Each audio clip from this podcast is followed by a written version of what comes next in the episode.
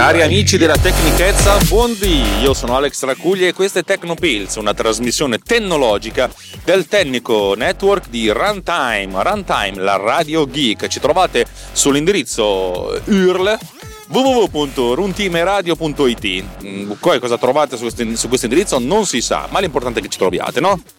Ma direi che è ora di far partire la sigla!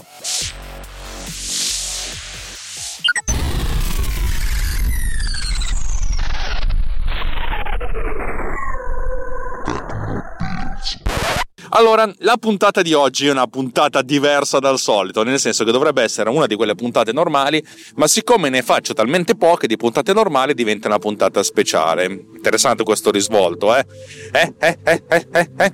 Allora, perché è una puntata normale? Perché oggi non parlerò di Swift per la vostra felicità e allegrezza, ma siccome siete delle persone intelligenti e avete già scaricato questa, questa, questa puntata di podcast, eh, sicuramente visto, avrete visto il titolo della puntata. E di, di conseguenza sapete già di cosa devo parlare, per cui Va bene così, ma nel caso in cui qualcuno abbia scaricato, abbia fatto partire così ad cazzum la cosa senza leggere il titolo, vi dico di cosa si parla. Oggi parliamo di 3D al cinema. Ta ta ta ta ta ta ta ta ta. Lo parliamo, lo parliamo, bravo, mi piace questo, lo parliamo, questo plurale majestatis eh, ad cazzum. Allora, ne parliamo perché l'altro giorno Bob mi scrive un messaggio privato dicendo, ah sai cosa, di, di cosa potresti parlare nel tuo podcast, visto che dici sempre un sacco di cazzate e mai niente di utile, potresti parlare del 3D stereoscopico.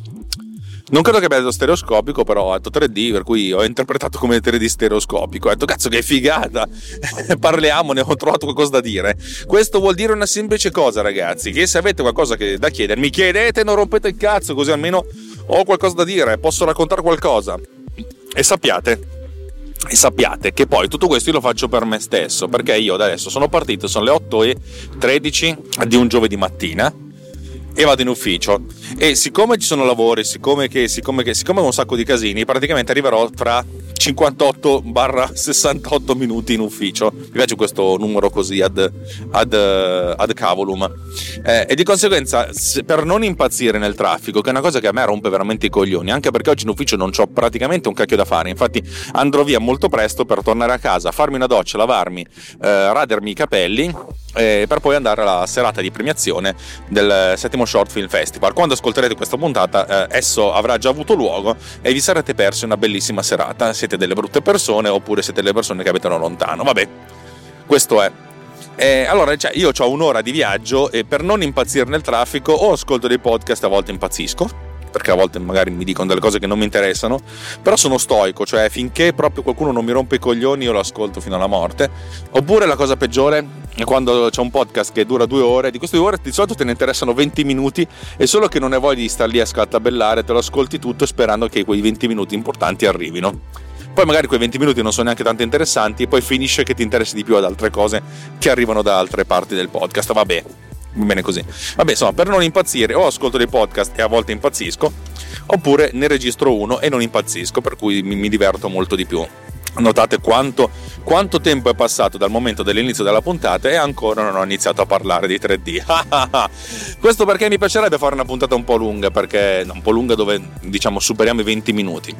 Perché, perché non lo so, mi, quando faccio una puntata un po' corposa mi sento come, vabbè sì, qualcosa combinato, cioè non, non, non, non ho cazzeggiato. Invece quando faccio la puntata corte, tipo sui 10-12 minuti, ho detto cazzo, qui proprio l'hai tirata via così e, e mi spiace. Per cui bando alle ciance e andiamo subito a bomba. Il 3D parliamo di cose serie e sensate. Il 3D lo sapete tutti come funziona, l'avete, l'avete provato mille volte, eh, per cui farne una puntata è assolutamente, eh, assolutamente, inutile.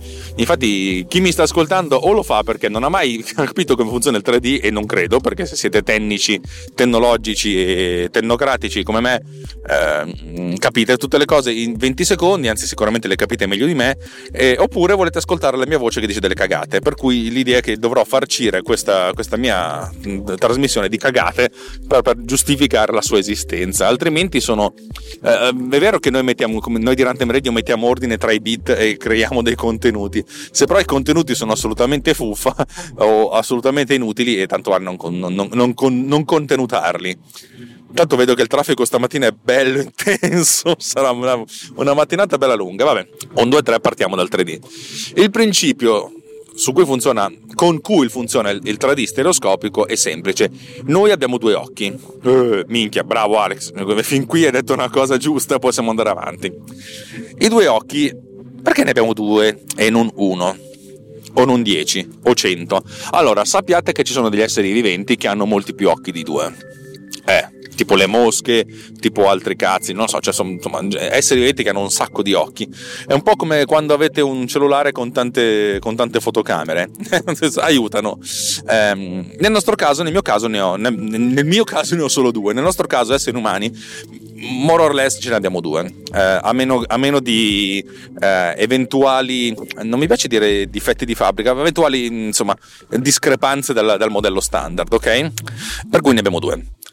Eh, la, il grande vantaggio di questi due occhi è che possono percepire la profondità. E adesso potete dire, cazzo vuol dire percepire la profondità? Allora, vuol dire capire quanto un oggetto sta vicino o sta lontano. Questo si fa attraverso due meccanismi che, sono, che, met, che, che lavorano insieme. Immaginate eh, il nostro corpo come se fosse fatto da una vagonata di sensori, ognuno dei quali ha un sacco di imperfezioni cioè un, una, una, una, tele, una, moderna telecamera, anche se non, secondo me la, la, macchina fotografica del vostro cellulare è tipo 10-20 volte più figa del vostro occhio. Quello che manca a quella macchina fotografica è tutta la parte di elaborazione del segnale che il nostro cervello fa in maniera ottimizzata da centinaia di migliaia di anni, miliardi di anni se pensiamo a tutti gli esseri viventi eh, e non soltanto al genere umano. Eh, quello che stanno cercando di fare adesso è di utilizzare l'intelligenza artificiale per migliorare, quella, per migliorare eh, i sensori dei, dei, dei, dei telefoni. Non, non, ci stanno avvicinando molto velocemente, ma quello che noi facciamo naturalmente col nostro occhio è, è assolutamente è ancora non. Cioè, non, non, non, ci arrivano neanche lontanamente, nonostante tutti i nostri difetti, però il nostro occhio ha un sacco di, di cose interessanti. Allora, diciamo, la profondità noi la percepiamo attraverso due meccanismi.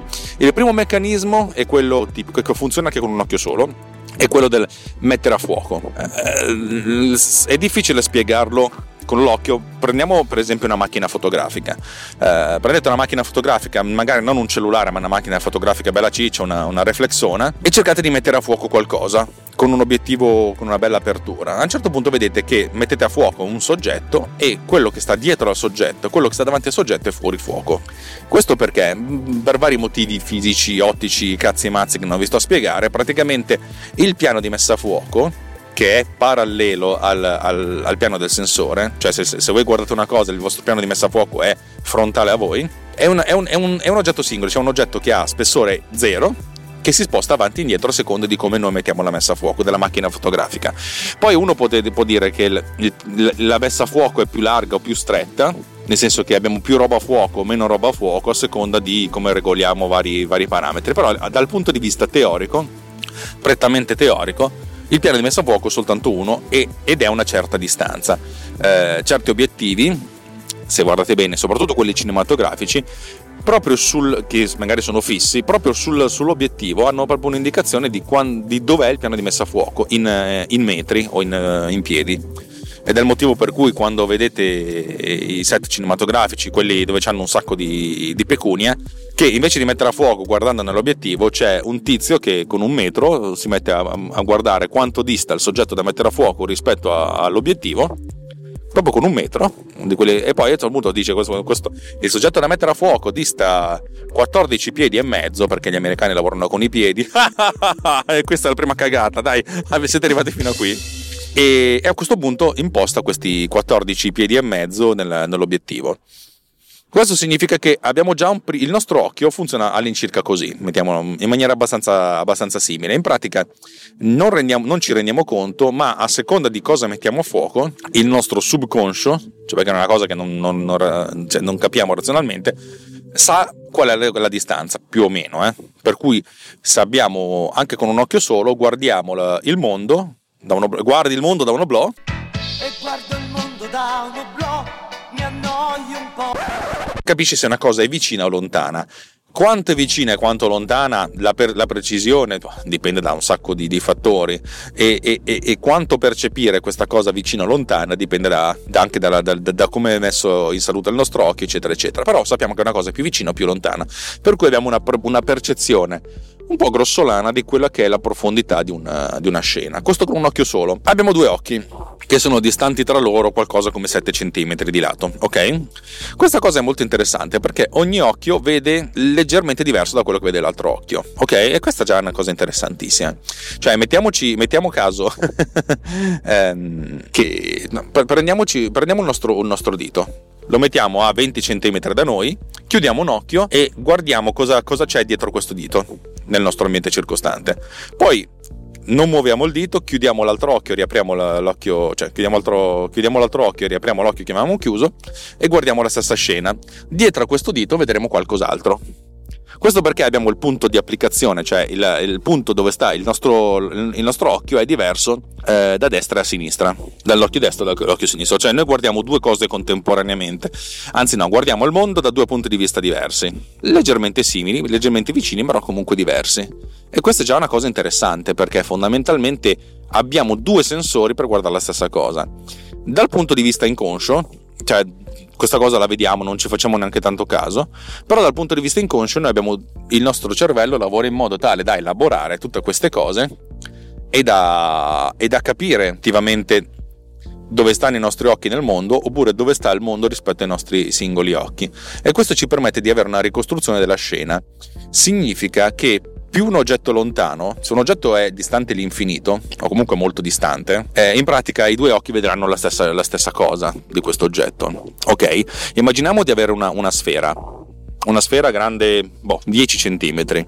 La, la mettiamo in, in, in, verticale. Immaginiamo avere un cilindro, proprio un cilindro alto uh, 20 cm e di raggio 5 cm per esempio e dipingiamo metà di questo cilindro, la metà destra di rosso e la metà sinistra di verde, ok? E poi mettiamo il cilindro esattamente di fronte a noi in modo tale da avere la linea di marcazione tra rosso e verde esattamente in centro. Ecco, se noi portiamo questo cilindro verso l'infinito, cioè lontanissimo, noi vedremo essenzialmente una stanghetta metà verde e metà rossa, ok? Ma più ci avviciniamo, mettiamo che portiamo questo cilindretto a 30 cm dal nostro, dal nostro occhio, noi ce lo mettiamo esattamente davanti a noi, poi chiudiamo un occhio, vedremo che l'occhio destro vede più rosso, che vede più la parte destra del, del cilindro, e l'occhio sinistro vede più verde perché vede più la parte verde, la più, più, la parte sinistra. In pratica è come se noi vedessimo più cilindro di quanto noi dovremmo vedere. Se noi avessimo una singola, una singola telecamera, un singolo occhio, vedremmo soltanto un'immagine eh, di, frontale. Se invece abbiamo due occhi e abbiamo un cilindro abbastanza vicino, noi vediamo più da una parte e più dall'altra, cioè vediamo invece di vedere il 50% di questo cilindro, cioè solo il 50% che è rivolto verso di noi, magari vediamo il 51%, un pizzichino più a destra e un pizzichino più a sinistra. Cioè noi ricostruiamo una parte del cilindro che con un occhio solo non vedremmo. Noi, il nostro cervello ricostruisce tutta questa roba, cioè un po' come se potesse vedere, non dico dietro, ma un po' dietro di, di quanto può in teoria. E questa è una figata. E questa roba qui, il fatto di poter percepire il cilindro e soprattutto di capire quanta percentuale di cilindro in più vediamo a seconda di quanto è distante. Se il cilindro è lontano non vediamo differenza tra un occhio e l'altro. Più, vediamo, più, più lo avviciniamo, più la differenza è marcata. Ecco, il fatto di avere questa differenza viene interpretato dal nostro cervello come un senso di vicinanza. Se la, la scena è identica, destra e sinistra, è lontana. Più ci avviciniamo e più percepiamo l'oggetto e anche percepiamo la, quanto, è di, quanto è vicino questo oggetto rispetto a noi e con maggiore precisione. Sommiamo questo con la messa a fuoco e abbiamo una buona precisione di, della spazialità. Poi specificare quant'è, 10 cm, un metro, un chilometro, è, è difficile però eh, dal punto di vista della sensazione, della percezione, che è soprattutto quello la percezione, capiamo quando una cosa è lontana, vicina, è molto vicina e soprattutto quando una cosa si sta avvicinando a noi, che è fondamentale. Immaginate dal punto di vista evolutivo, siete un, un uomo di Neanderthal, sta per arrivare una, una tigre dai denti a sciabola, vi accorgete che sta avvicinando. Eh, eh, eh, Oppure, che ne so, eh, voi siete il capo tribù dei Neanderthal, sembra Neanderthal, che c'è un sacco di roba da fare. Il, uno sfidante vi arriva, cioè capite se sta arrivando un pugno, anche perché si sta avvicinando e anche quanto si sta avvicinando. Questa è la, la mia descrizione meravigliosa dell'evoluzione umana. Mettete questo con le altre cagate che dico oggi, perché le cagate oggi sono fondamentali.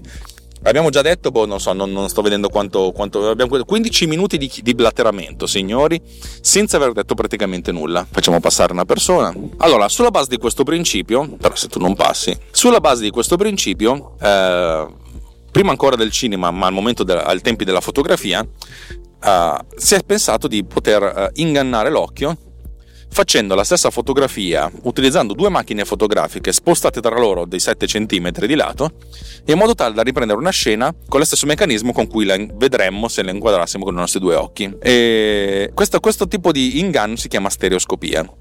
Stereo perché ce ne sono due, cioè più di uno, e scopia è visione, cioè visione, stereo, vis, visione stereo, oh, stereofonica. Mi piace la visione stereofonica. Stereofonia è perché il, f, f, f, il fono è perché c'è l'audio, invece scopia è perché perché c'è lo scopo. ok, vabbè. Eh, per cui già allora si era fatta questa, questa, cosa, questa bellissima mm, cosa. Come si faceva a vedere le fotografie scattate in questo modo? Beh, fondamentalmente si dovevano indossare delle sorte di occhiali all'interno dei quali venivano messe le, le, le, fotografie. Cioè praticamente ogni occhio vedeva soltanto la sua fotografia, che vi ricordo era, scatta, era stata scattata eh, con una telefotocamera o a destra o a sinistra, che vi ricordo era stata scattata eh, o a destra o a sinistra di questi 7 cm. 7 cm che è la distanza media tra, tra due occhi.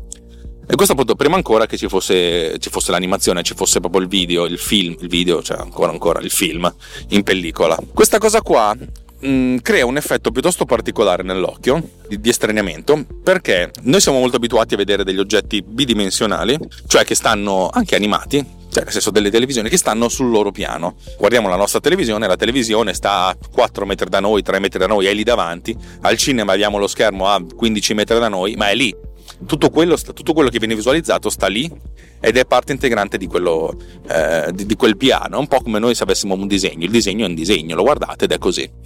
Il fatto di avere eh, un, un, una figura, un'immagine che viene vista in maniera diversa da un occhio con l'altro, dall'altro, genera un po' di, di, di, confusione nell'occhio, nel cervello, perché il cervello dice, ah ok, abbiamo due immagini, di conseguenza è un mondo, è un mondo tridimensionale, stiamo guardando il mondo. Però a un certo punto dice, ma la messa a fuoco è la stessa.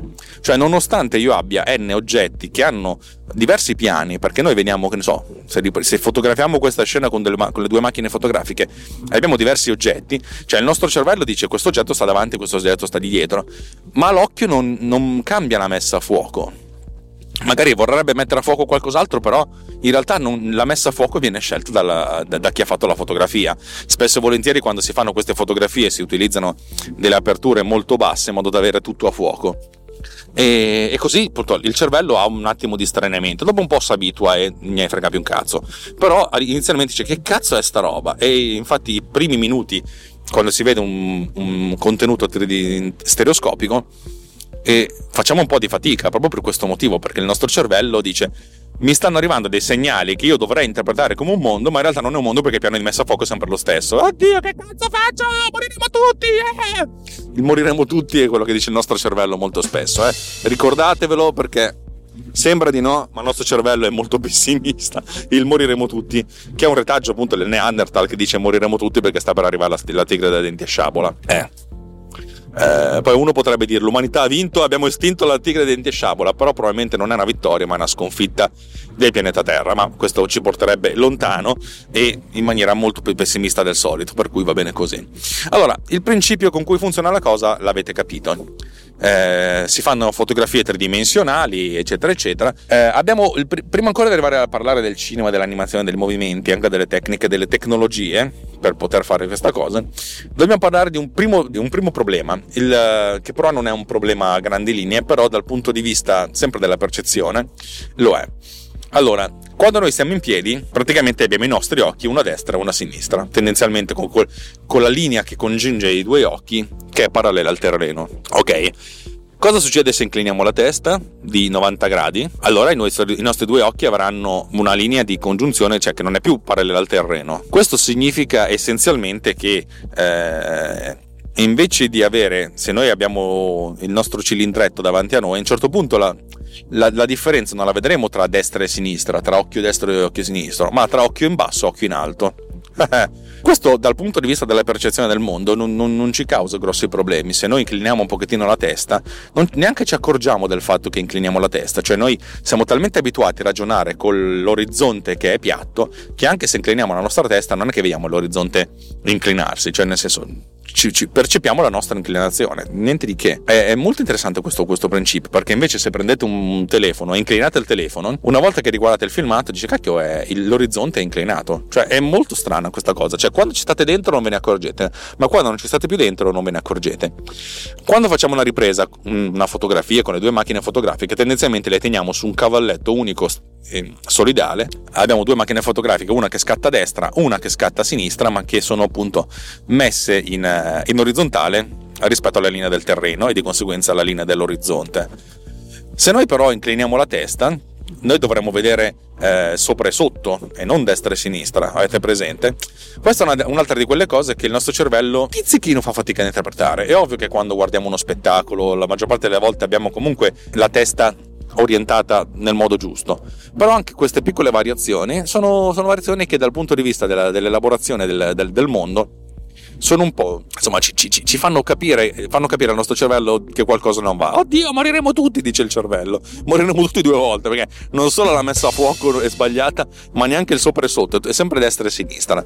Cioè, praticamente, se guardiamo uno spettacolo con il nostro visore, con le due fotografie, incliniamo la testa e le fotografie rimangono comunque orizzontali. Eh, eh, eh, questa cosa qui è un po'. il nostro cervello fa un po' di fatica a capirla.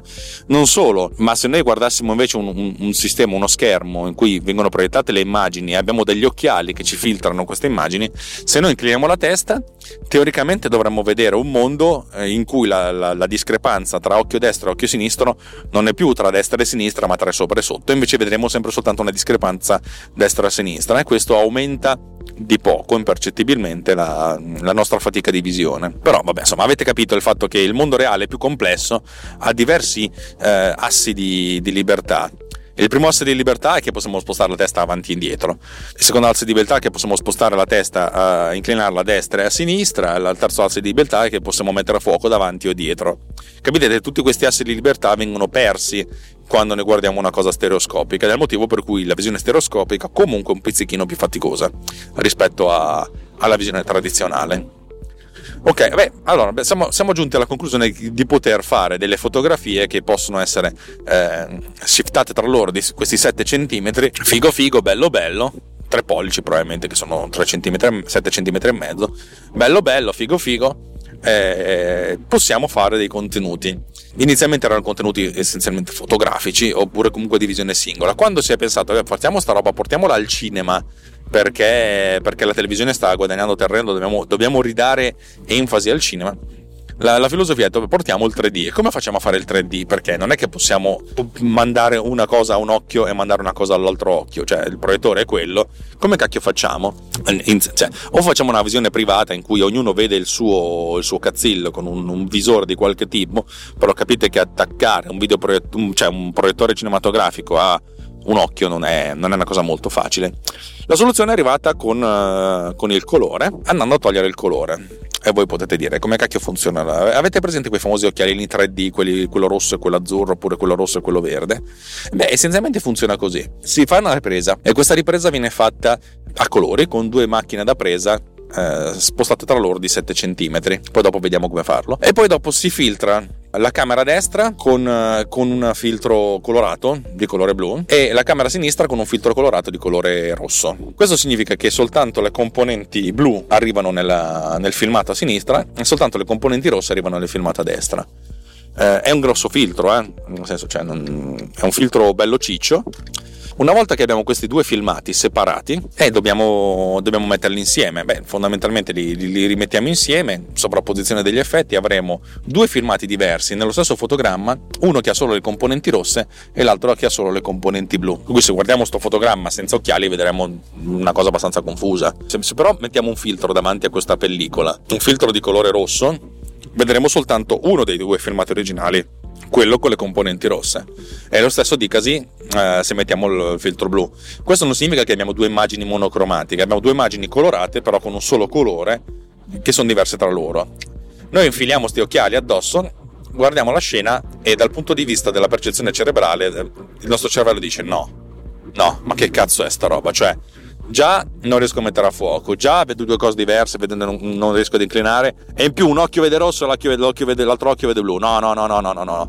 L'effetto è assolutamente straniante, assolutamente poco fu- funzionale, ma dal certo punto di vista, cioè certe cose noi le percepiamo, abbiamo una visione un po' come se fosse una, una sorta di sensazione di quello che sta vicino e di quello che sta lontano. Questo è stato il primo, il primo passo del 3D, del 3D al cinema utilizzare delle, questo espediente di rendere monocromatica però con un colore che non è bianco-nero ma uh, nero-rosso oppure nero-azzurro Oh, che due colori da me Juventino che sono un po', un po' mi stridono un po'. Vabbè, shh, zitta, zitta, zitta. Facciamo, passiamo ad altro perché non si può parlare di calcio, di religione e di, e di politica in questo podcast, di solito. E per cui abbiamo questa, questa, questa prima versione del 3D che è veramente rudimentale ma, ma che funziona.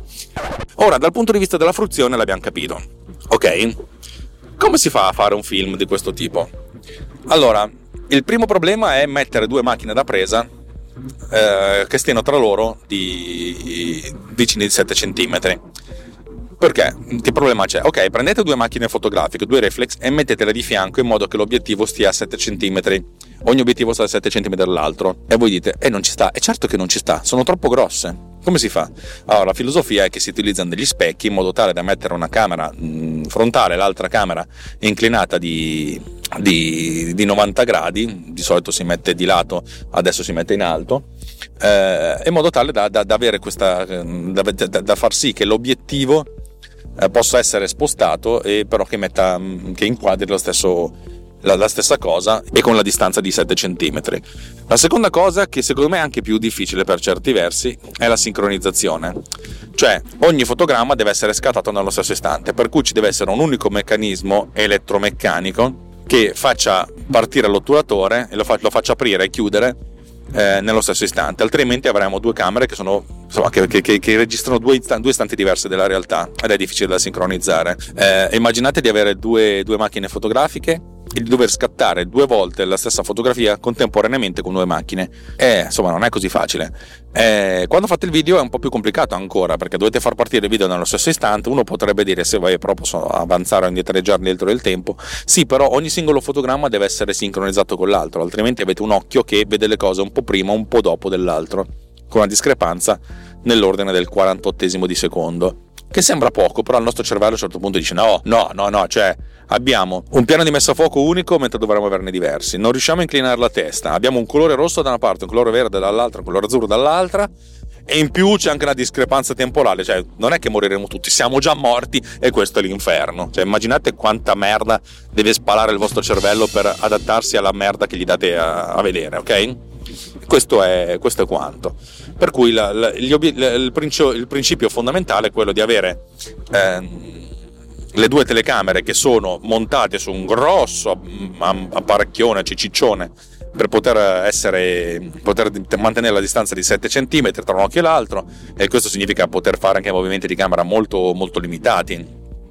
Pochi, eh, pochi, carrelli, niente camera a mano, insomma, fondamentalmente invece di portarvi in giro una telecamera, devi portarvi in giro un carrozzone. Il carrozzone va avanti da sé. Capite che veramente comincia a diventare bella, bella pesante sta cosa per cui tutto deve essere realizzato in maniera, in maniera, così che funzioni. Il 3D ha avuto il suo momento di successo negli anni 50, 60, eh, per, per, soprattutto per il cinema quello più, più, più grezzo, nel senso i, i, grandi autori dicevano io non ho bisogno di questo per portare la gente al cinema, io sono un autore, io ho l'arte della settima arte di Dinte, e invece no, facciamo un film dell'orrore, la mummia che, si, che appetta Frankenstein, facciamolo in 3D, vaffanculo, ok?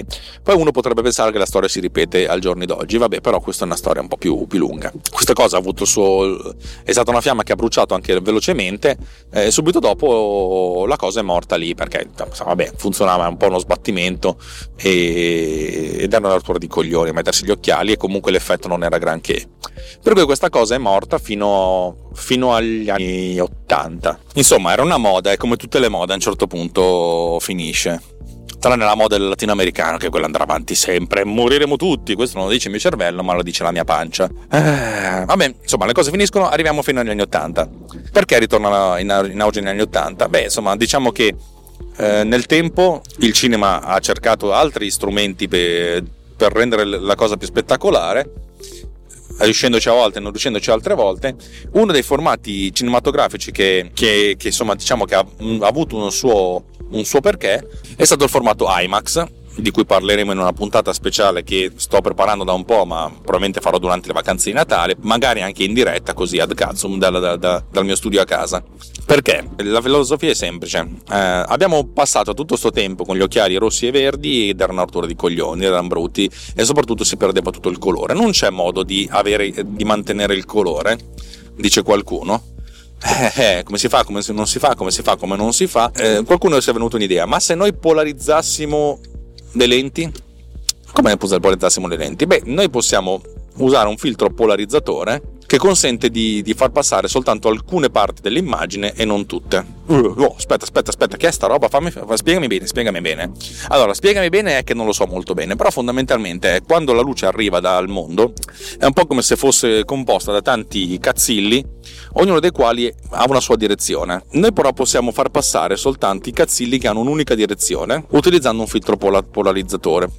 Polarizzatore, mamma mia, impara a parlare Alex, nonostante sia mattina presto. In questo modo noi possiamo far sì che le cose, insomma, che, che, che passino soltanto certe, certe immagini, ma so, non, solo, noi potremmo mettere due immagini diverse una con la polarizzazione, cioè in cui tutti i vettori stanno orizzontali, e l'altra verticale, una con la polarizzazione in cui tutti i vettori stanno in verticale, mettere nello stesso oggetto e utilizzando due, ehm, eh, due, due occhiali, cioè un occhiale, cioè due lenti, una la, che fa passare soltanto le, le, cose orizzontali e l'altra che fa passare solo le, i vettori verticali, rivedere le due immagini separate. No, ma stai scherzando, ma, ma ovvero? Eh, ovvero sì. Questa cosa funziona, non è che funziona in maniera, cioè non è facile farla funzionare, e non funziona con le, con le cose stampate su carta, ma tendenzialmente funziona con gli oggetti proiettati o visualizzati in cui praticamente abbiamo una sorgente di luce e questi filtri di polarizzazione. Qui la, la ripresa viene fatta con le due camere nello stesso modo, sempre eh, con la pellicola sincronizzata, eccetera, eccetera, eccetera. Però dal punto di vista della proiezione abbiamo due, due pellicole poi che vengono sincronizzate, già lì non solo abbiamo la sincronizzazione in fase di ripresa ma anche la sincronizzazione in fase di proiezione, che vengono proiettate, una con un proiettore che ha dentro, un, che ha davanti a, alla, alla, alla, alla lente di proiezione un polarizzatore orizzontale e l'altro col polarizzatore verticale. Allora chi, chi studia fisica, chimica, eh, ottica e vatte la pesca sentirà questa mia spiegazione e dirà che minchiata. Sì, avete ragione, sto cercando di farla semplice ma soprattutto non ho capito un cazzo neanch'io, per cui ve la prendete così com'è.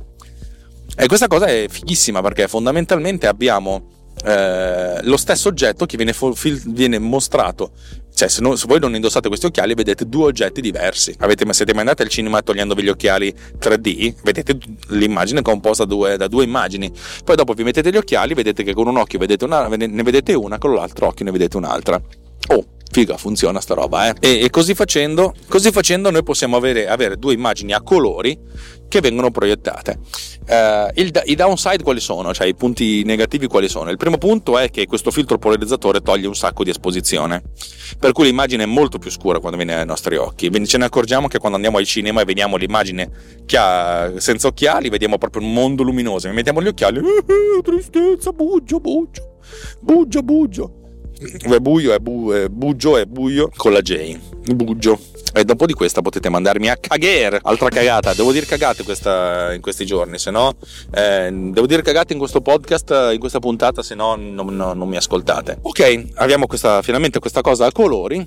I, I, downside quali sono appunto? Che è molto scura l'immagine e soprattutto la polarizzazione non è precisa al 100% per 100%, per cui un minimo di crosstalk c'è. Che cos'è il crosstalk? È che con un occhio vediamo un pochettino dell'immagine dell'altro occhio e, e viceversa, cioè non c'è un taglio completo, della, un filtro completo ma abbiamo un minimo, un minimo, un minimo di, di crosstalk. Eh, più gli occhiali sono belli, più, più, più, più, più, e più questo crosstalk non c'è, ma un minimo di crosstalk c'è sempre. Cioè, cioè, in pratica la nostra visione stereoscopica non è assolutamente pura, ma abbiamo un minimo di, di, di immagine spuria, di disturbo. Questo viene interpretato dal nostro cervello come?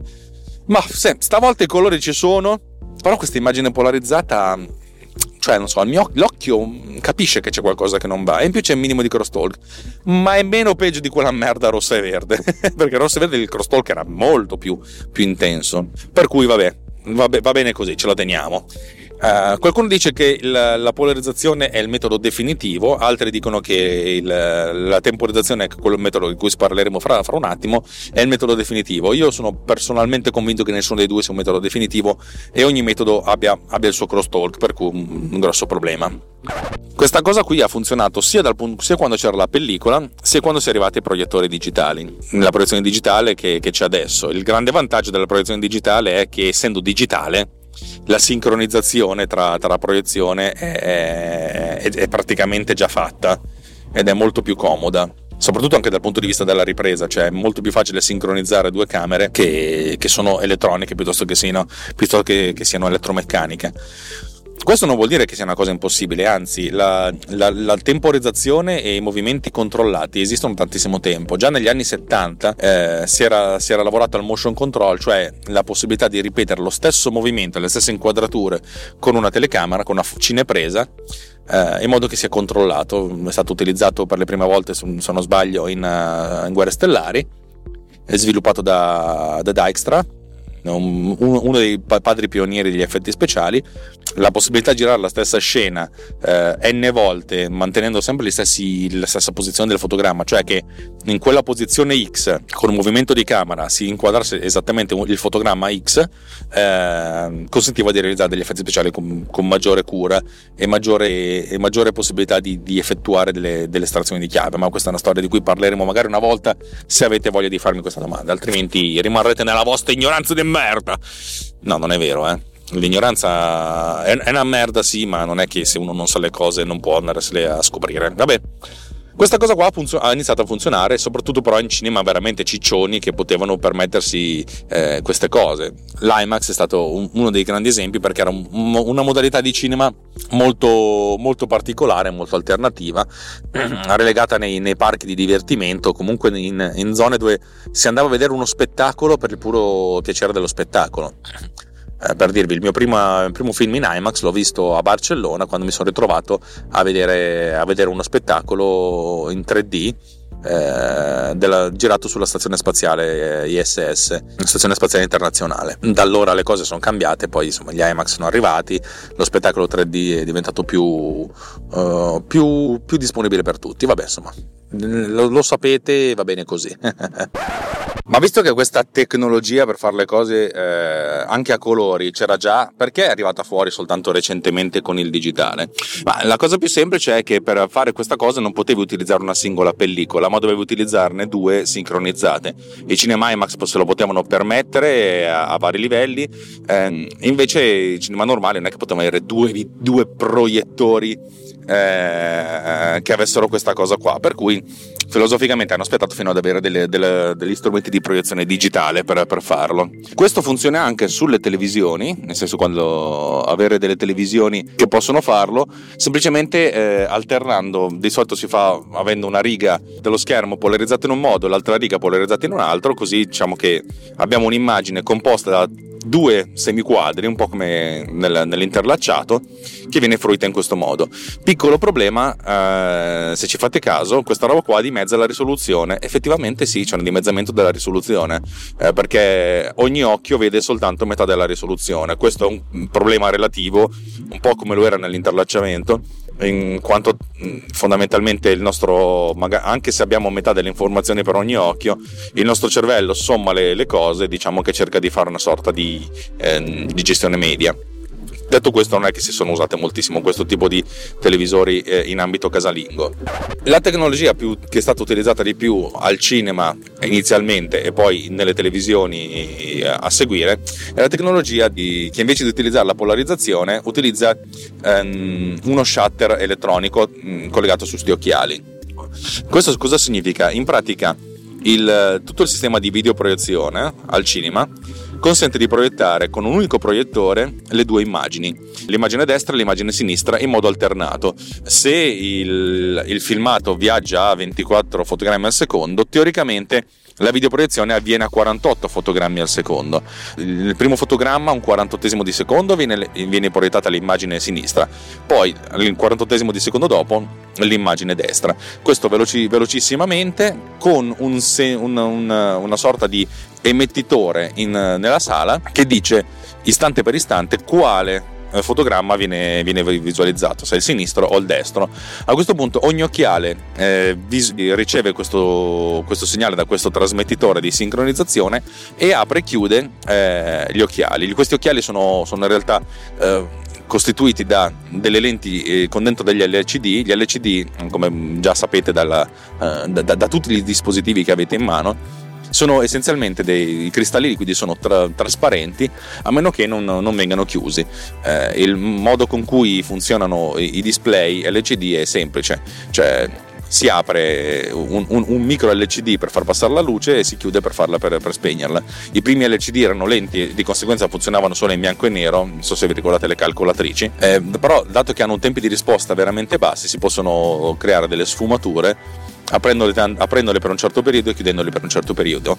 Eh, gli occhiali non erano un problema, praticamente anche in questo caso c'è un'apertura e chiusura, cioè per cui i, i due, le due lenti si aprono e chiudono, cioè gli LCD si aprono e chiudono eh, in, in sincronia e questa cosa dovrebbe funzionare. Anche questo però ha un minimo di crosstalk ovviamente per, per, eventuali micro ritardi che ci sono, per cui magari non un quarantottesimo di secondo ma un quattrocentottantesimo di secondo di ritardo abbiamo per cui facciamo, vediamo un decimo dell'immagine dell'altro occhio e viceversa. E anche in questo caso la luminosità è, è dimezzata perché abbiamo, eh, abbiamo, fondamentalmente che per ogni fotogramma abbiamo metà del tempo visualizzato eh, un occhio e l'altra metà del tempo visualizzato l'altro occhio, per cui abbiamo la luce dimezzata. E, e in più gli occhiali, dato che sono degli strumenti attivi, hanno delle batterie, hanno delle cose, sono, sono belli cicci, belli pesanti, mentre gli occhiali polarizzati ve li davano a un euro e vi potevate portare quelli da casa al cinema. Gli occhiali, gli occhiali attivi eh, sono essenzialmente molto, molto cicci e vanno, eh, sono anche pesanti, anche abbastanza fastidiosi da portare, e senza considerare il fatto che se dei, avete bisogno di portare degli occhiali già di vostro, le cose sono ancora più, più complesse. Infatti, la maggior parte delle persone che conosco che va al cinema e deve vedere un film in 3D, che ha gli occhiali, eh, o si mette le lenti a contatto o bestemmia, oppure dice vaffanculo al 3D. Eh, la gente che dice vaffanculo al 3D è diventata sempre più, sempre più numerosa. E infatti, cioè, molto spesso si diceva andiamo a vedere un film, andiamo a vedere il 3D col grandissimo cazzo di Orione, anche perché ti facevano pagare molto di più eh, tutto il sistema, anche perché il sistema a, a, loro esercenti costa.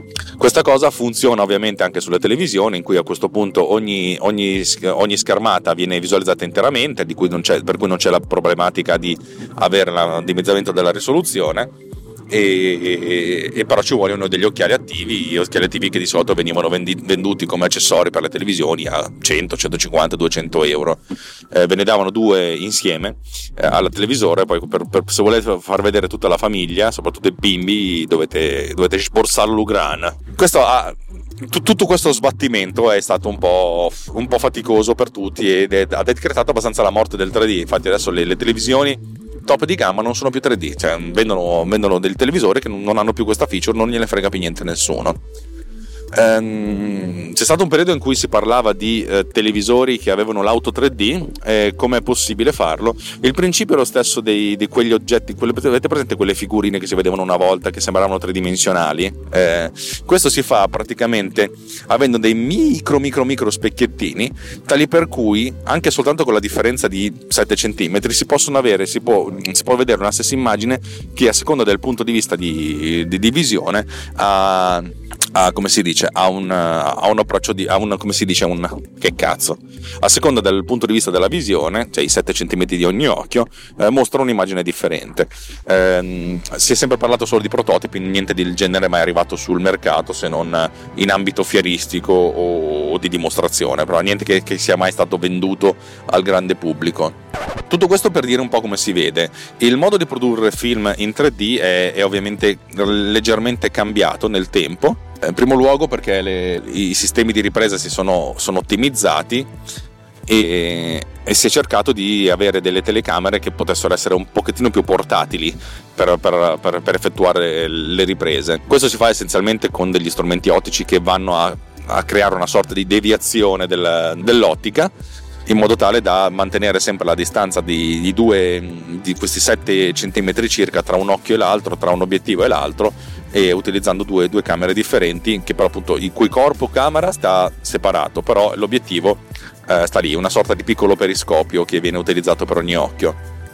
Questo ha consentito anche di avere delle camere che possono essere tenute in mano per film come Lo Hobbit Mentre per il film Avatar, che è stato il più grande successo in 3D, ma anche un più grande successo cinematografico di sempre, eh, James Cameron insomma, ha, fatto sviluppare una, una, telecamera che consentisse di non solo di avere le due camere con due lenti separate, ma la cui convergenza delle lenti poteva essere anche spostata andando a convergere, cioè andando a mettere più a fuoco, cioè non solo a mettere più a fuoco, ma anche ad avvicinare il piano di convergenza eh, vicino o lontano. Questo perché quando noi facciamo una ripresa, immaginiamo di avere l'occhio destro e l'occhio sinistro, per cui abbiamo essenzialmente due file, per ogni, fotogra- per ogni fotogramma abbiamo due fotografie, se noi li, li mettiamo esattamente come li abbiamo girati, avremo un grosso problema, soprattutto da quando abbiamo degli strumenti digitali e possiamo intervenire sull'immagine, perché abbiamo delle micro vibrazioni di una telecamera, micro spostamenti, cose che sono microscopiche ma che poi diventano mm, spostamenti di 1-2 cm negli oggetti inquadrati, per cui abbiamo degli scartamenti tra un, occhio e l'altro che continuano a variare. Eh, la prima cosa che si fa nel 3D è quello di andare a stabilizzare queste immagini in modo tale che eh, non ci siano queste micro variazioni in modo che la visione sia più fluida possibile e di conseguenza l'occhio e il cervello dicano, non dicano stiamo morendo, moriremo tutti. Eh, una volta che abbiamo questo dobbiamo capire invece quanto spostarli tra loro. Questo perché noi possiamo non solo, se noi facciamo questa ripresa con due obiettivi rivolti verso l'infinito, in pratica avremmo che comunque qualsiasi cosa noi guardiamo, il piano, di, il piano in cui eh, il, il mondo è, è solidale è soltanto il piano all'infinito, mentre noi possiamo incrociare gli occhi, questo significa che quando abbiamo un oggetto che guardiamo, il nostro piano di messa a fuoco, ma anche il nostro piano di convergenza eh, cambia, per cui possiamo convergere più vicini o più lontani, ed motivo per cui James Cameron l'ha realizzato fisicamente, tutti gli altri lo fanno eh, con, delle, con, delle, camere e, normali, ma che poi vanno a convergere in post produzione.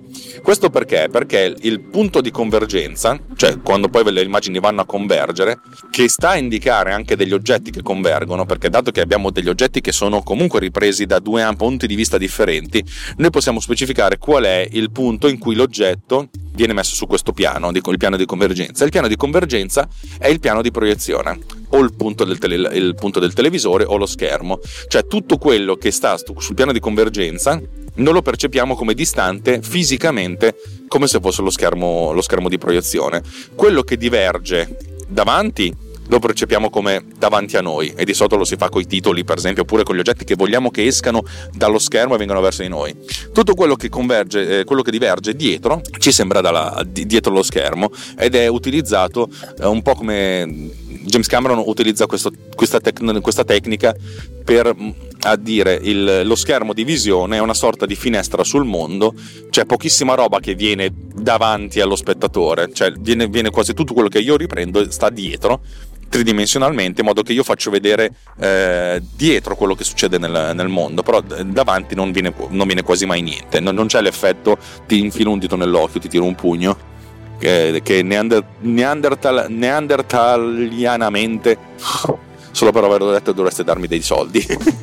Eh, ci, ci, contraddistingue. Ecco niente, niente il tigre dei denti a sciabola alla fin fine comunque in post produzione capire com- cosa mettere eh, a, nel piano di convergenza è abbastanza facile, basta una volta che le immagini sono stabilizzate e sono centrate, basta spostare a destra o a sinistra uno dei due, uh, uno dei due, delle due immagini in modo tale da far combaciare gli oggetti che vogliamo che stiano sul piano di, uh, di, di convergenza, che dal punto di vista della, della visione dell'utente si troverà eh, sul, alla distanza di, del, dello schermo di proiezione. Tutto questo ha a che vedere con la produzione di, di contenuti che sono veramente tridimensionali, cioè in pratica il, il mondo viene ripreso tridimensionalmente e poi viene, eh, viene, viene poi mostrato tridimensionalmente. In alcuni casi però eh, per motivi tecnici o per motivi di, pratici, economici, i filmati vengono tridimensionalizzati a posteriori. Eh, questo perché comunque girare con delle camere in 3D è veramente, veramente, veramente faticoso. Sono molto ingombranti, c'è molto più sbattimento, per vedere quello che si sta girando va, vanno indossati gli occhialini, comunque è uno sbattimento, cioè non è... I, te- I tempi di produzione si allungano tantissimo e di conseguenza anche i costi di produzione al punto tale che è molto più facile girare in 2D e poi andare a tridimensionalizzare. Quando si tridimensionalizzano scene, tri- scene ricreate al computer è anche abbastanza facile, basta usare due camere virtuali e le cose funzionano. Tridimensionalizzare scene riprese dal vero è un po' più complicato. Come si fa? Allora, si utilizzano degli strumenti che consentono di mappare l'immagine che viene girata dal vero su un modello tridimensionale e poi questo modello tridimensionale viene ripreso da due camere separate. La cosa sembra una cazzata, ma non è, non è, non è così. In pratica ci, ci, vogliono degli strumenti di rotoscopio che vanno a ritagliare tutti gli, gli oggetti di un'immagine, perché se, sta, se partiamo da un'immagine fissa è anche abbastanza facile tridimensionalizzarla, perché una volta... Cioè, fondamentalmente è anche relativamente facile mapparla su uh, su oggetti tridimensionali. un'immagine in movimento, magari dove c'è una persona che parla, va tridimensionalizzata in maniera più complessa. Questo si fa con strumenti di, di rotoscopio 2.5D, significa che ogni singolo oggetto dell'immagine viene eh, ritagliato e ogni singolo oggetto significa ogni singolo oggetto che deve stare su un piano diverso viene ritagliato e ogni singolo oggetto viene mappato poi in 2,5D su, uno, su, una, su, su superfici più o meno ehm, più o meno complesse. Il fatto di lavorare con questo tipo di tecnologia di solito va a semplificare, spesso e volentieri invece di avere una tridimensionalizzazione completa si hanno tanti oggetti bidimensionali disposti in un mondo tridimensionale, quello che appunto viene detto compositing 2.5D il che è abbastanza, è abbastanza coinvolgente, non è la stessa cosa, infatti il cervello può dire qui c'è qualcosa che non va, moriremo tutti, però diciamo che la cosa funziona.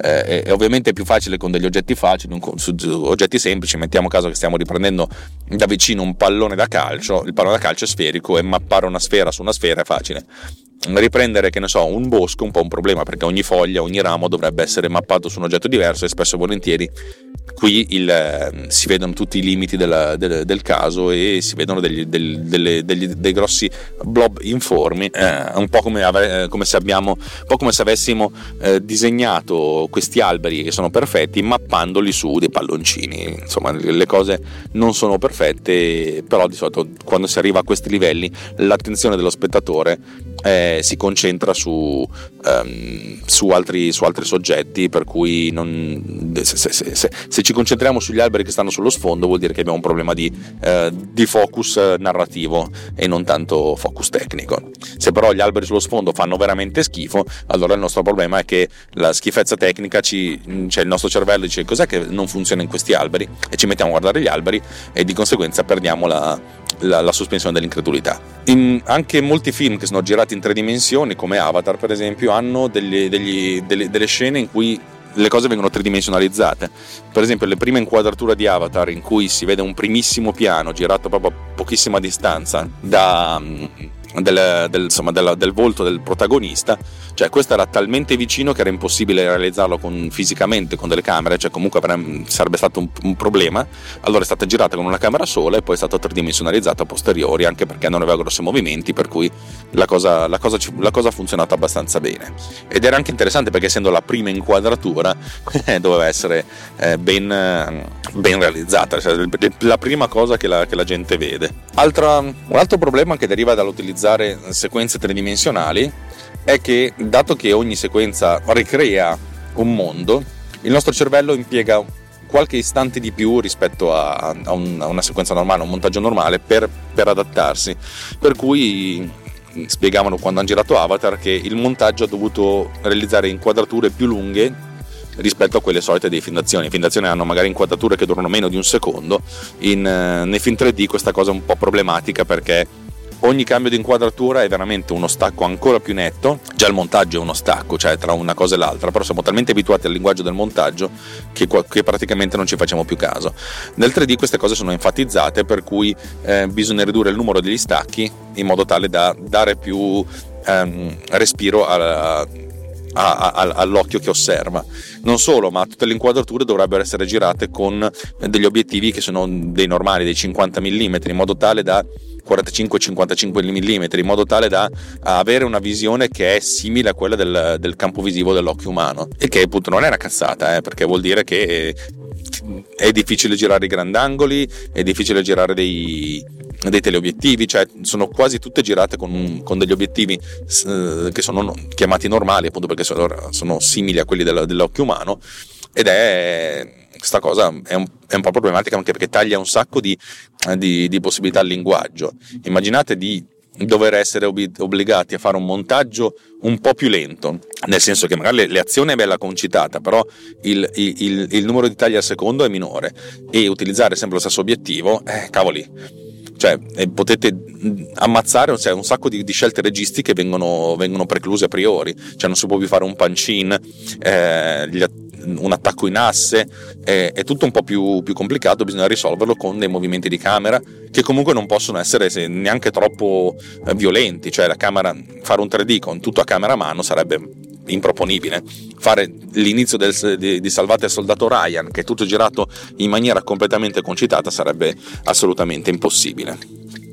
Una menzione interessante andrebbe fatta per i film realizzati da Peter Jackson eh, per la saga di Lo Hobbit, film che possono piacere o possono anche non piacere, eh, probabilmente più probabile la seconda, no sto scherzando, che sono stati girati in 3D, in digitale, mm, con camere RED, immaginate avere 19 set di due camere riggate insieme, per, per, per, circa un anno di, di produzione, insomma, un bel lavoro ben costoso, e sono state girate a 48 fotogrammi al secondo, il che è stato molto interessante. Eh, è stata una ricerca che è iniziata, eh, quella del, mm, del high frame rate, di cui abbiamo parlato probabilmente qualche centinaio di puntate fa qui su, su Tecnopills, eh, iniziata già da Douglas Trumbull che puntava a fare dei video a 60 fotogrammi al secondo per dare maggiore fluidità alle immagini e di conseguenza maggiore realismo, che però al cinema non ha mai avuto grande successo, prima di tutto perché realizzare filmati a 60 fotogrammi al secondo cioè, significa occupare il 150% in più di, di pellicola, mettiamo così, perché da 24 si passa a 60 e, e, anche girare è un po' complicato e alla fine comunque l'effetto che si ha è un effetto di, tal, di tale fluidità che eh, insomma, sembra molto video sembra poco cinema. Il linguaggio del cinema è un linguaggio che ha delle forti limitazioni storiche che però sono talmente entrate nel nostro, nel nostro tessuto eh, come si dice tessuto di comunicazione che per cui le immagini tra virgolette scattose sono, sono, mh, vengono cioè, inconsciamente eh, associate al cinema, le, immagini fluide sono inconsciamente associate a, al video, alla televisione e molti parlano infatti di effetto soap opera. Eh, questa cosa è vera, per l'Hobbit non, non è stato così. Hanno fatto una grande furbata. Invece di girare a 24 fotogrammi al secondo con un attore, con uno shutter, l'otturatore a, a un 48esimo, di solito si fa così, si gira a una certa frequenza di fotogrammi al secondo, un, un, un 24esimo, però l'otturatore si, si, tiene aperto per la metà del tempo, per cui diventa un 48esimo. Questo si fa praticamente sempre quando si, si, fanno riprese. Ne abbiamo parlato probabilmente anche qui qualche altra volta, forse ne potremmo riparlare un'altra volta con una domanda ben precisa, però sappiate che è questo.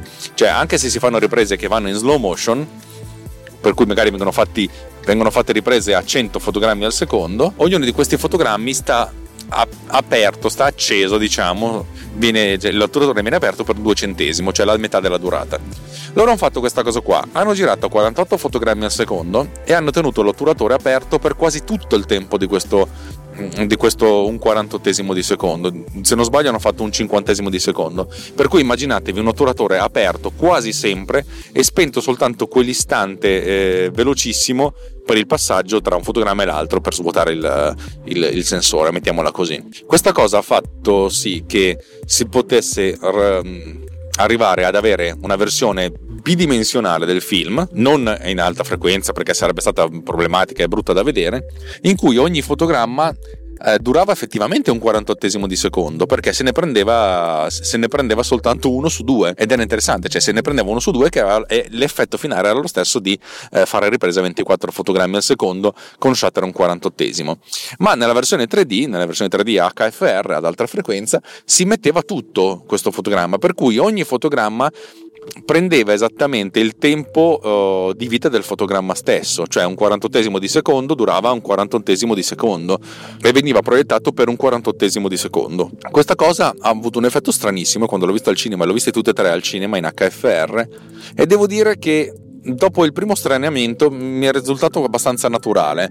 Una naturalezza che secondo me funzionava soltanto in questa occasione, soltanto in questo caso, soltanto nel fatto di averlo in 3D. Averlo a 48 fotogrammi al secondo, non in 3D, probabilmente non avrebbe avuto lo stesso effetto, la stessa piacevolezza. Però insomma, diciamo che ha funzionato e così, così andava. Questo significa però che per realizzare un film del genere, eh, occupare il doppio dello spazio, perché si, si, si raddoppia il tempo eh, si raddoppiano il numero di fotogrammi al secondo e raddoppiare un'altra volta lo spazio perché si hanno due fotocamere, cioè due inquadrature.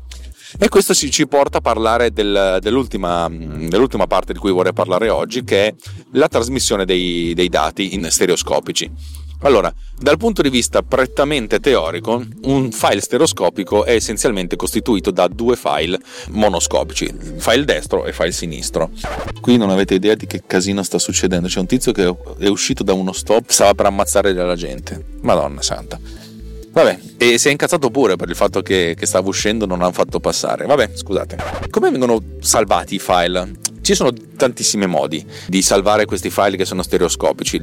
Inizialmente, quando gli strumenti non erano ancora nuovi e rinnovati, la filosofia è che si salvavano due, due file video quando si, si faceva il montaggio su due file separati e che venivano sincronizzati in qualche modo. Spesso e volentieri per fare il montaggio si faceva il montaggio monodimensionalmente, cioè un, usando soltanto una, una, camera, l'occhio sinistro di solito per, per, per, per comodità, l'occhio zero per l'occhio 1 e l'occhio destro e poi dopo gli effetti venivano poi applicati a tutti, a tut, a, anche alla, alla, al lato destro per cui si aveva il file del e parlo di file perché a questo punto il cinema è diventato digitale, il file del, del, del filmato eh, 2D che era soltanto il, semplicemente l'occhio sinistro e poi il file del, del 3D che aveva i due, i due, i due oggetti. Dal punto di vista del, della produzione di oggetti cinematografici, che sono DCP, che è un formato molto complesso che viene utilizzato per, per, per il cinema digitale, in cui ogni film occupa diversi insomma, t- tanto spazio perché il, il, file è praticamente non compresso. In pratica abbiamo un file che è grosso al doppio, con, con l'impostazione di sincronizzazione, cioè per sapere cosa va al videoproiettore sinistro e cosa va dal videoproiettore destro. Infatti, non vi ho detto prima che alcuni cinema, per aumentare la luminosità, invece di avere un videoproiettore che alterna eh, un'immagine o l'altra, hanno praticamente. O Mm, praticamente hanno due videoproiettori che proiettano nello stesso punto, per cui devono anche essere sincronizzati molto bene dal punto di vista della posizione. Uno che proietta un'immagine, l'altro che proietta l'altra, oppure uno che proietta una polarizzazione e l'altro che proietta l'altra, in modo tale da avere il doppio della potenza luminosa. Spesso e volentieri, però, dal punto di vista un po' più consumer, non so, vi ricordate qualche anno fa che c'erano le telecamere che riprendevano in stereo? le vendevano, eh, adesso non esistono praticamente più, anzi, no, proprio non esistono più. A volerle cercare è un casino ehm, come si faceva? Cioè, che formato di file si utilizzava? La, cosa, la prima cosa che si sono inventati è stata, è stata, molto semplice, è stata quella di prendere un fotogramma originale, normale, 1920x1080 e dividerlo in due. Proprio prendere il file, prendere il video, prendere il canale destro, squizzarlo, squeeze, diciamo, stringerlo in modo che appunto eh, occupasse la, la metà della larghezza, infilarlo a sinistra, prendere l'altro file, quello del, del, canale destro, stringerlo in modo che occupasse metà dello spazio, infilarlo sul destro e così infilare tutto in un unico stream Full HD. Stream Full HD che a questo punto dimezza la risoluzione orizzontale, ovviamente. Anche in questo caso, cioè fondamentalmente eh, quello che viene chiamato eh, stereoscopic side by side, cioè lato per lato. E infatti, se andate a vedere, adesso non credo che ci sia più, ma quando, guardavo, quando c'era il canale Sky 3D e non avevate un televisore tridimensionale, mettevate su questo canale e vedevate proprio due, scher- due schermi proprio della, ridotti, cioè più stretti, uno a sinistra e uno a destra, cioè due fotogrammi nello stesso, nella stessa immagine. Poi spesso e volentieri cioè, questa cosa veniva indicata in un flag del, dello stream sul, sull'HDMI, il televisore capisce di cosa sta parlando e a questo punto mostra, aumenta le dimensioni di ogni, singolo, di ogni singola porzione del fotogramma e mostra i due, i due canali separatamente. Questa cosa si può fare anche sotto sopra, eccetera, eccetera. Se voi andate su YouTube e vedete i file che sono codificati in questo modo, potete scegliere in quale modo visualizzarli. Ed è interessante vedere appunto come si è cercato di far stare una cosa dentro un'altra cosa. Questo perché quando il, il Full HD è nato, quando i, i, i primi codec erano nati, non c'erano ancora i flag per, per, specificare che i contenuti sarebbero stati multi-stream, cioè stream, diversi stream video contemporaneamente. I formati più nuovi ovviamente consentono lo, lo stream multiplo in modo tale da, uh, da, da, potersi adattare a queste cose, oppure anche semplicemente aumentando la risoluzione, andando a 3840 x 1080, a questo punto abbiamo uno schermo che invece di essere in 16 noni è in 32 noni e prendiamo gli primi 16 noni per il canale sinistro e gli altri 16 noni per il canale destro, però insomma queste sono eh, quisquiglie tecniche e tecnologiche.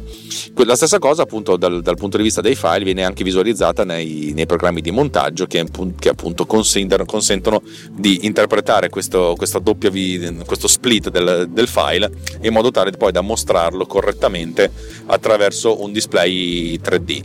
Stiamo parlando a questo punto quasi di, di, di storia del passato perché non, è una cosa che non, non c'è più se non, se non al cinema dal punto di vista della produzione consumer questa cosa è completamente morta. Da, dalla fruizione consumer è completamente morta rimane al cinema per certe, per, per certe produzioni. Io credo che fra tre anni non ci saranno più grossi film che verranno convertiti in 3D girati in 3D eccetera eccetera.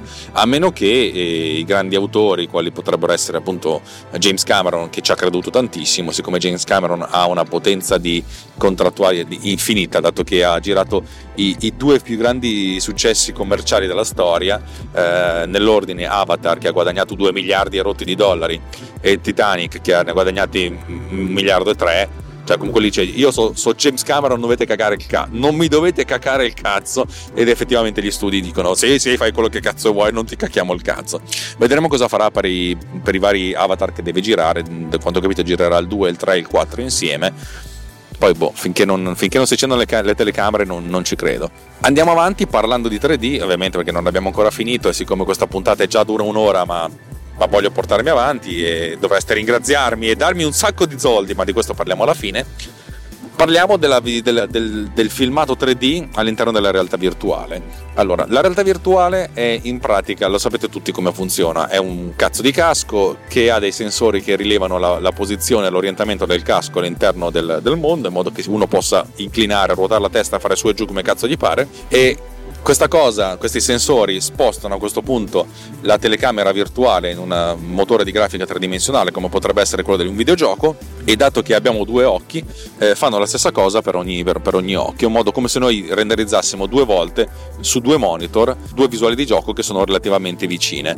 In realtà la potenza di calcolo necessaria è molto più elevata perché la realtà virtuale necessita di essere molto, eh, molto reattiva per cui eh, si ha all'incirca una, triplica, un, una triplicazione, cioè si triplica la frequenza di fotogrammi, cioè da 24 fotogrammi al secondo di sotto se ne, se ne mostrano 72 e, e si, si, raddoppia la, l'elaborazione perché si fanno due telecamere virtuali, cioè due, come se si, renderizzasse eh, due volte, uno per un occhio, uno per l'altro occhio, e in più di sotto l'overhead per la, l'analisi dei, dei, movimenti, anche, questo, anche quello è un pochettino eh, preso, per cui di sotto ci vuole un, per, per avere la stessa fluidità che si ha su un computer tradizionale, per avere la stessa fluidità su un visore tridimensionale, occorre avere un computer sette volte più potente. Questa era, è, è una di quelle leggende urbane. Poi credo che adesso visto che la parte di rilevamento dei, dei, del sensore diventa meno importante rispetto all'elaborazione al computing generale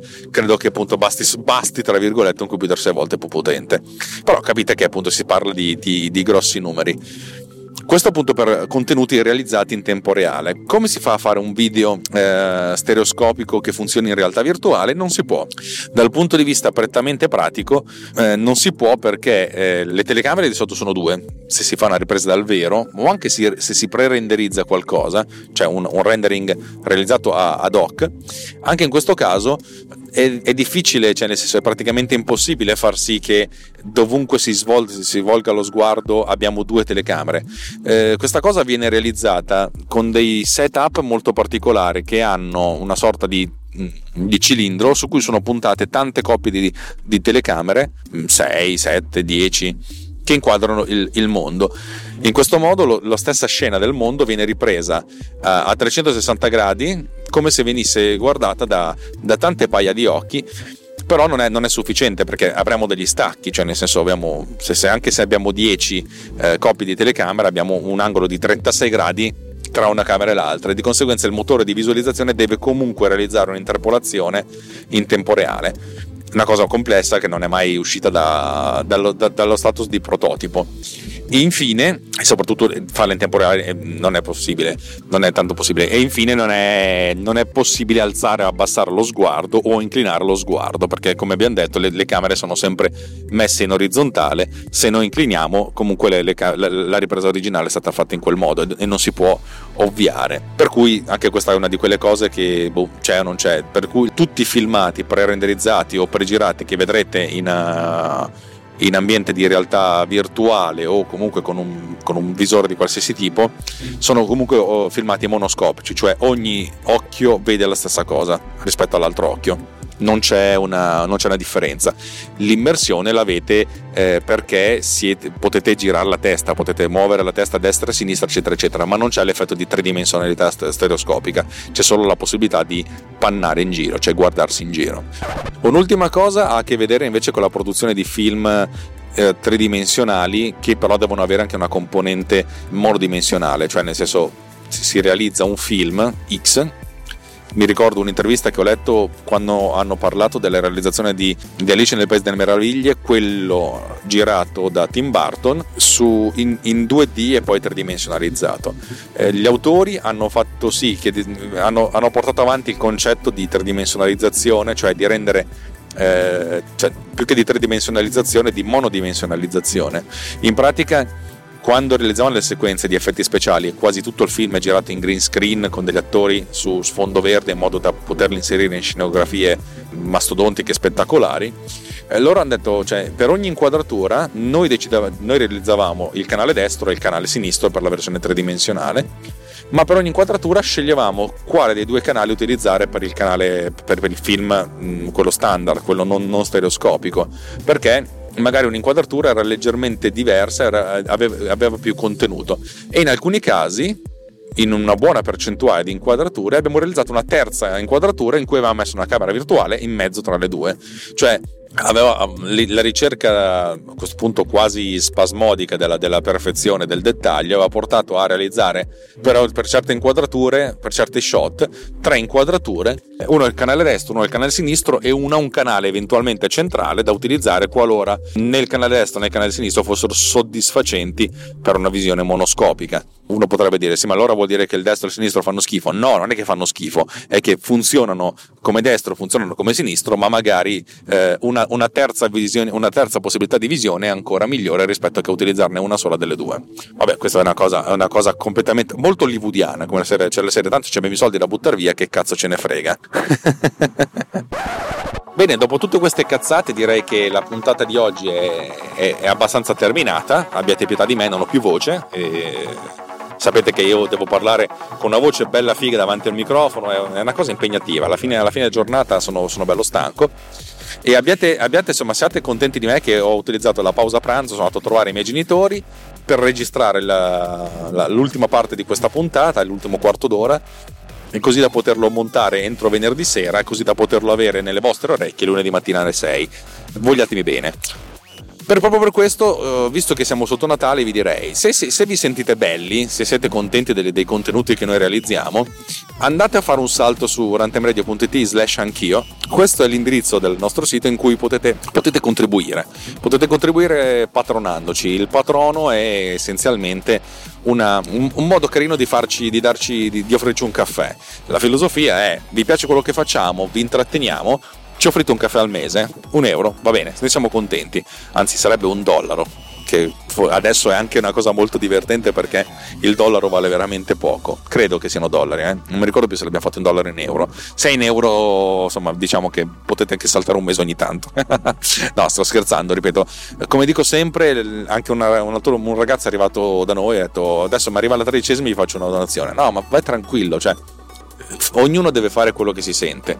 Se pensate che, che, quello che facciamo è una cosa divertente, una cosa piacevole e se pensate che valga un euro al mese, fatelo. Se, pens- se pensate che va bene così, è, ognuno di noi lo, lo, faremo, lo faremo comunque lo faremo con più limitazioni, nel senso noi abbiamo questa piattaforma che ci dà un sacco di, di, strumenti per arrivare nelle vostre orecchie. Se non ci fosse questa cosa lo faremmo con meno strumenti, con più difficoltà, eccetera, eccetera, eccetera. Abbiamo deciso di investire inizialmente i primi anni li abbiamo pagati noi, poi ultimamente hanno detto, ah, insomma, perché pagare noi quando possiamo far pagare il nostro pubblico? E per cui eh, così è. E tra l'altro vi, vi, anticipo che ci sarà una sorpresa per i patronanti, un regalo, in offer- cioè un, regalo una, un concorso che faremo eh, per, chi, per chi ci sostiene. Niente, la, la, la, cosa però più carina che potete fare senza spendere soldi è, è contattarci contattare me, ma contattare tutti eh, noi che viviamo su Riot, il nostro gruppo di discussione su Telegram, telegram.me slash technopillsriot. Trovate essenzialmente seduto su Riot il sottoscritto Davide Gatti e Roberto Marin. Davide Gatti di Survival Hacking e Roberto Marin di Snap Architettura Imperfetta, di cui probabilmente avete già sentito la puntata crossover.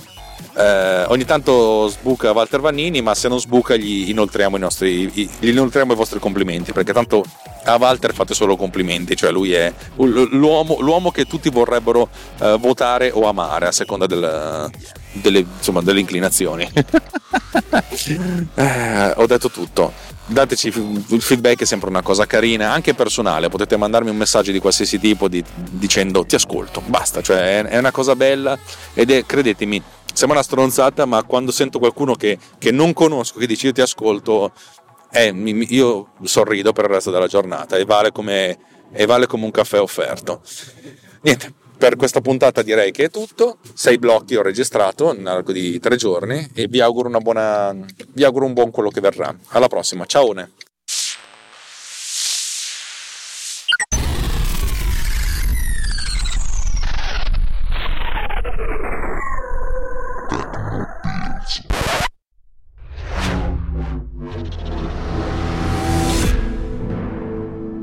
This podcast is edited with Producer. Discover more at ultimedia slash producer. ulti.media slash producer. P-O-D-U-S-C-E-R.